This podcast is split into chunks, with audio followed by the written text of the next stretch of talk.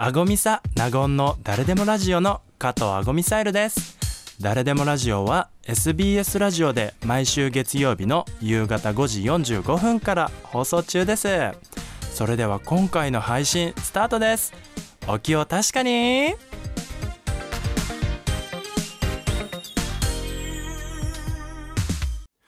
改めましてドラァグクイーンの加藤アゴミサイルです。同じく名古屋アパッショナータでございます。本日は性的マイノリティの当事者である安池中也さんをお迎えしての放送なのですが、講演会を行っているということですが、講演活動を始めたきっかけは何だったのでしょうか？はい、実は10年ほど前にですね、僕公表はしてたんです。ただその時テレビに出た時にまだ時代がですね、あまり、そういうことにオープンではない時代だったので、多くの誹謗中傷を受けて僕一回それを、クローズにしていたんですね。で2019年に講演をスタートしてるんですけど、その時にSDGs の基本理念の誰一人取り残さないっていう言葉を僕見て、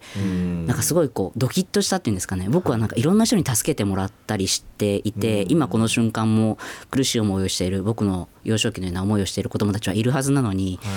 僕はなんでその人たちを見て見ぬふりをしてるんだろうと思って、何か僕にできることはないかと思ったんですね。でその講演活動をスタートしてみようと思って4年前やりました。そうですね、はい。ちなみにどんなところに行っているんでしょうか？やはりその僕得てもそうなんですけど、子どもたちの笑顔を作ろうっていうのが僕の活動理念にあって、やっぱりそういう思いを感じてくださるのが学校が多いんですね。特に中学2年生ってやっぱり一番多感なんでしょうか。中学2年生の、キャリア教育の授業だったりとか、総合学習の時間だったりとか、学校が多いんですね。はい、確かに中学生ぐらいで辞任する人がやっぱり多いですもんね。ゲイとかビアンさんで、確かに自分も確信したのは中学だったの気がするから、小学校の時からね、なんとなくだったけど見てですね。高校生とかになると今度付き合ってる人が実際にいて、その人とのことだったりとか、親に対して親とか家族に対してそれをオープンにするかしないかとかっていうより具体的になっていくんですけどね。なのでそういうところと重ねて聞いてくださる生徒さんが多いのかなという気もしてますけど。いや羨ましいよね。うちらの頃も欲しかったけどあったらね。ドラァグクイーン以外にもなんか別の道進んでたのかしら。私はかもしれないね。いろいろ考えてくれる。ちなみにその安池さんの講演といいますかお言葉を聞いてどんな反応があるんですか？そうですね、多くの当事者ではない生徒さんからは、初めてその LGBT の当事者、性同一性障害の当事者と会ったということで、初めてそういうことを生で聞いてすごく感じることがあったり、より知ろうと思いましたみたいな声が多かったり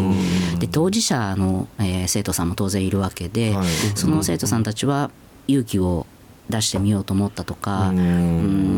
親に言えずにいたけれども、もう少し自分のことを大事にしてみようと思ったとか、割と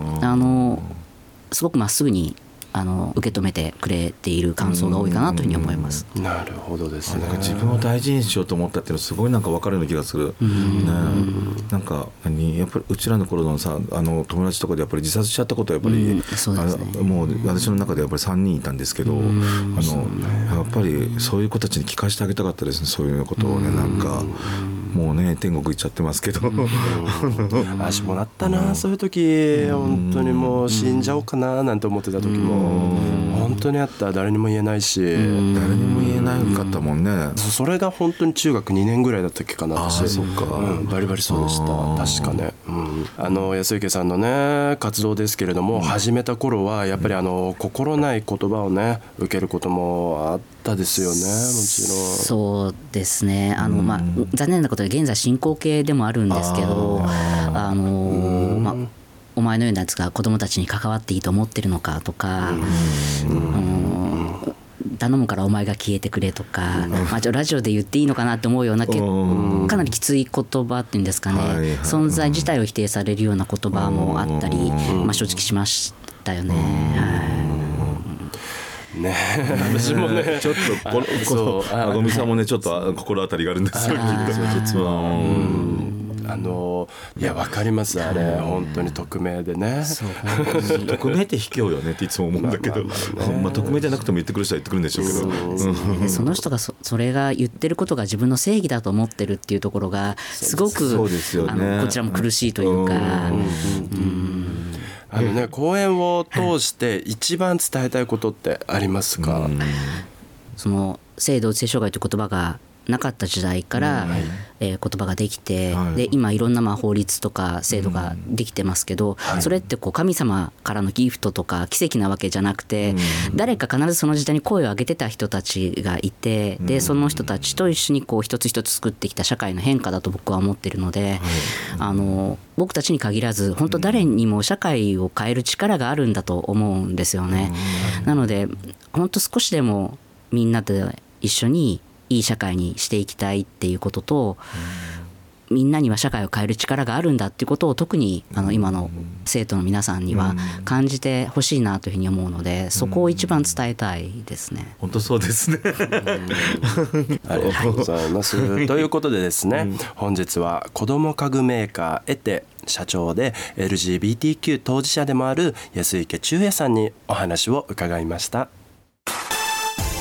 アゴミサナゴンの誰でもラジオのナゴンアパショナタでございます。今回の配信はいかがでしたか？それでは次回もお楽しみに。ありがとうございました。